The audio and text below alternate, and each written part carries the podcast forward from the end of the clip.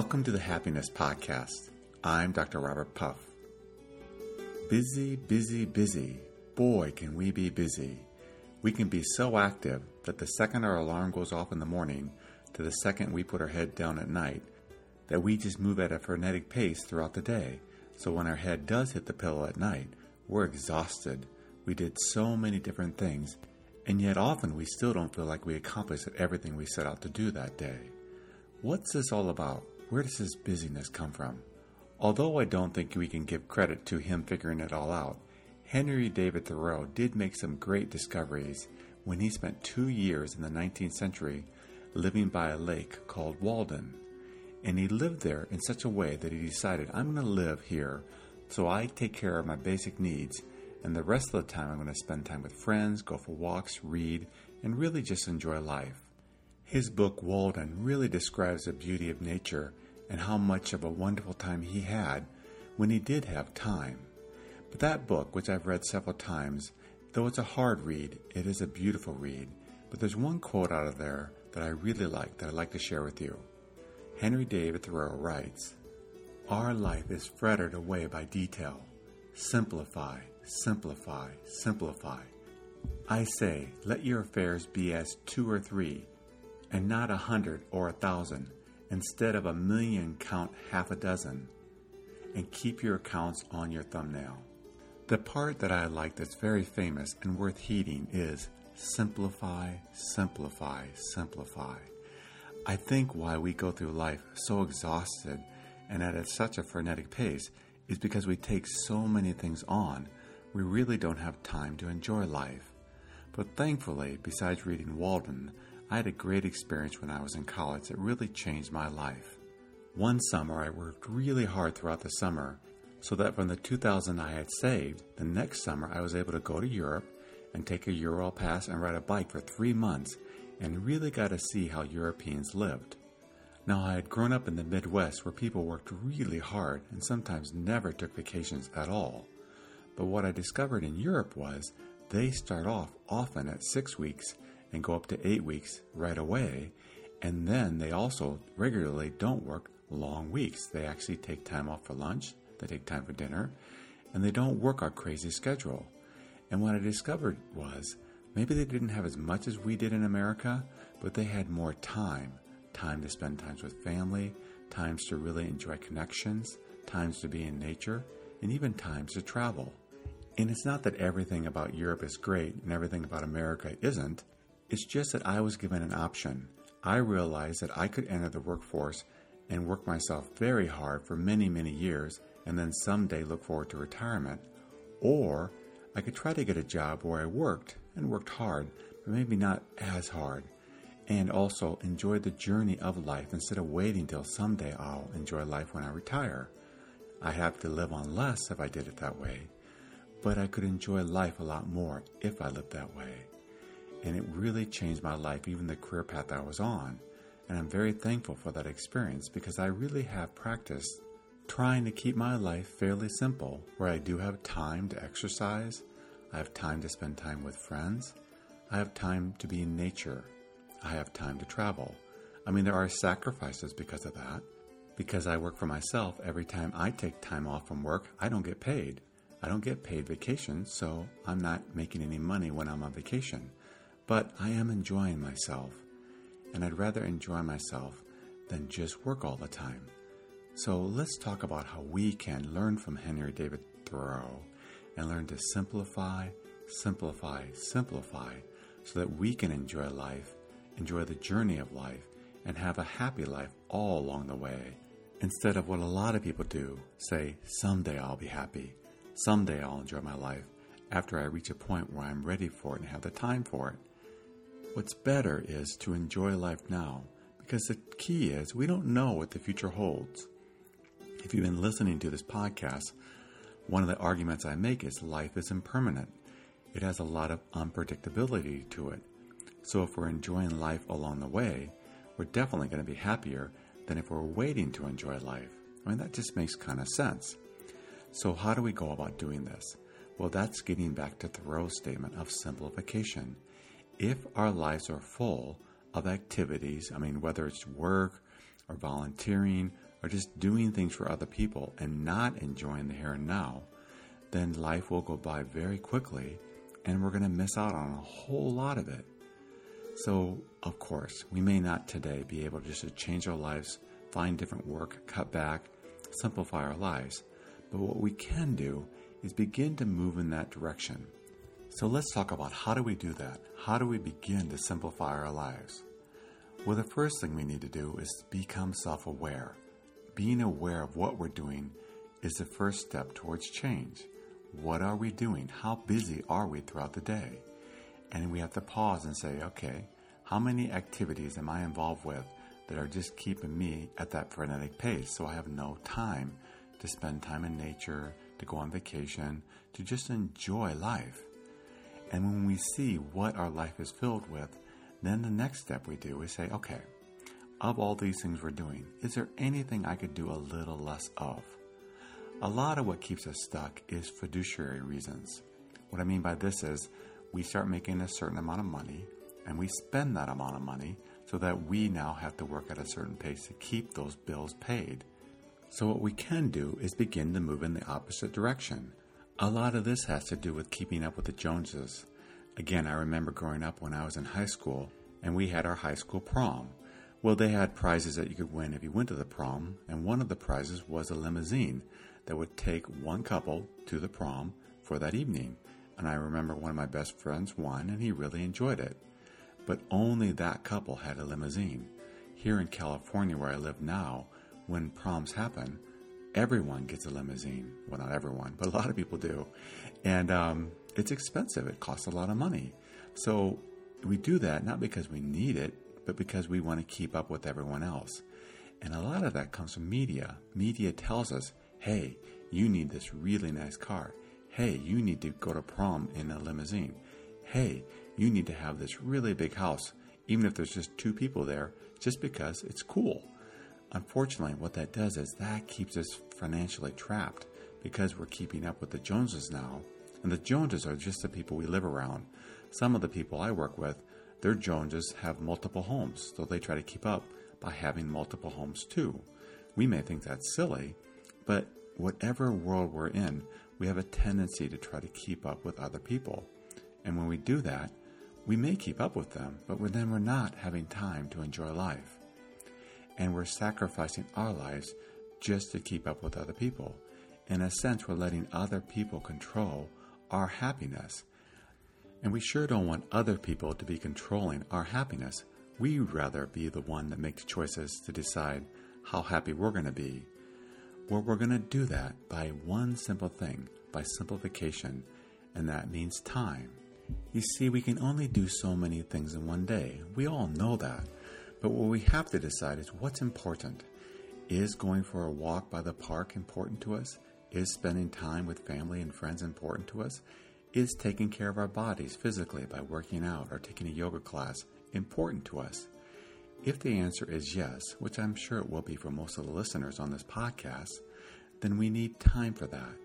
We get time for that by having time, and we get time by not being too busy in other areas. How it relates to the work world is if we have a lot of expenses, then we're going to have to go to work. We may not be able to take all our sick leave because we have to work and we need that little extra income because money is so tight.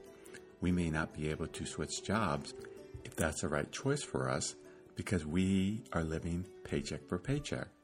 But if we begin to move in the opposite direction, where we're not spending too much, we begin to spend less, then we have options. We have options for self care, and we can work in the direction of simplification. I remember a couple I knew once that really had a very modest income. But the husband liked cars, and it was time he felt for them to get a new car. And I knew they were struggling. I was pretty good friends with both of them. I encouraged them just to hang on to their car because they could fix it and make it last a lot longer. I've had cars last for 14 years. But he was convinced that he needed a new car and that car was going to break. So they ended up selling it to their next door neighbors. And 10 years later, that car was still running fine. I mean, it wasn't perfect, but it was still running. And he had, since that time, had those car payments. If he had kept his car, he would have had less payments and thus more time for himself because his payments wouldn't have been as exhausting and he could slow down and enjoy life more. But when we have a lot of expenses, we just don't have time for it. So we have to look at our lives and say, okay, how full is my life with activities? I mean, it's not always work. It can be being actively involved in our church. It can be actively involved in our kids' programs. It can be actively involved in a lot of different things that we do that keep us busy. But these busy things really don't set aside time for us to enjoy life. And I'm not trying to encourage us to be selfish. It is wonderful to give to others. Absolutely wonderful. But we matter too. We need to have time to give to ourselves so that sometimes we can take a break for the day and go out for a hike or spend time in nature or even go on a short vacation. They're really good for our souls when we have those breaks. But if we're going all the time, we don't get that. So, what we need to look at is saying, okay, what can I do to provide for my family or myself and make sure that I'm contributing back for the world and have time for myself? It's really a balance. And when we do that, life goes well, a lot better. But we have to simplify. We have to let things go. There's actually two letters of the alphabet we have to get really good at. And these two letters are N and O. What we typically do is when someone asks us a favor, or we take on a new project at work, or we get involved in an activity, we say yes to everything. Well, when we say yes to everything, then there's not time to do things that are good for us, that contribute to our happiness, and we suffer. It's not that we have to say no to everything, we have to say no to certain things and decide what's important.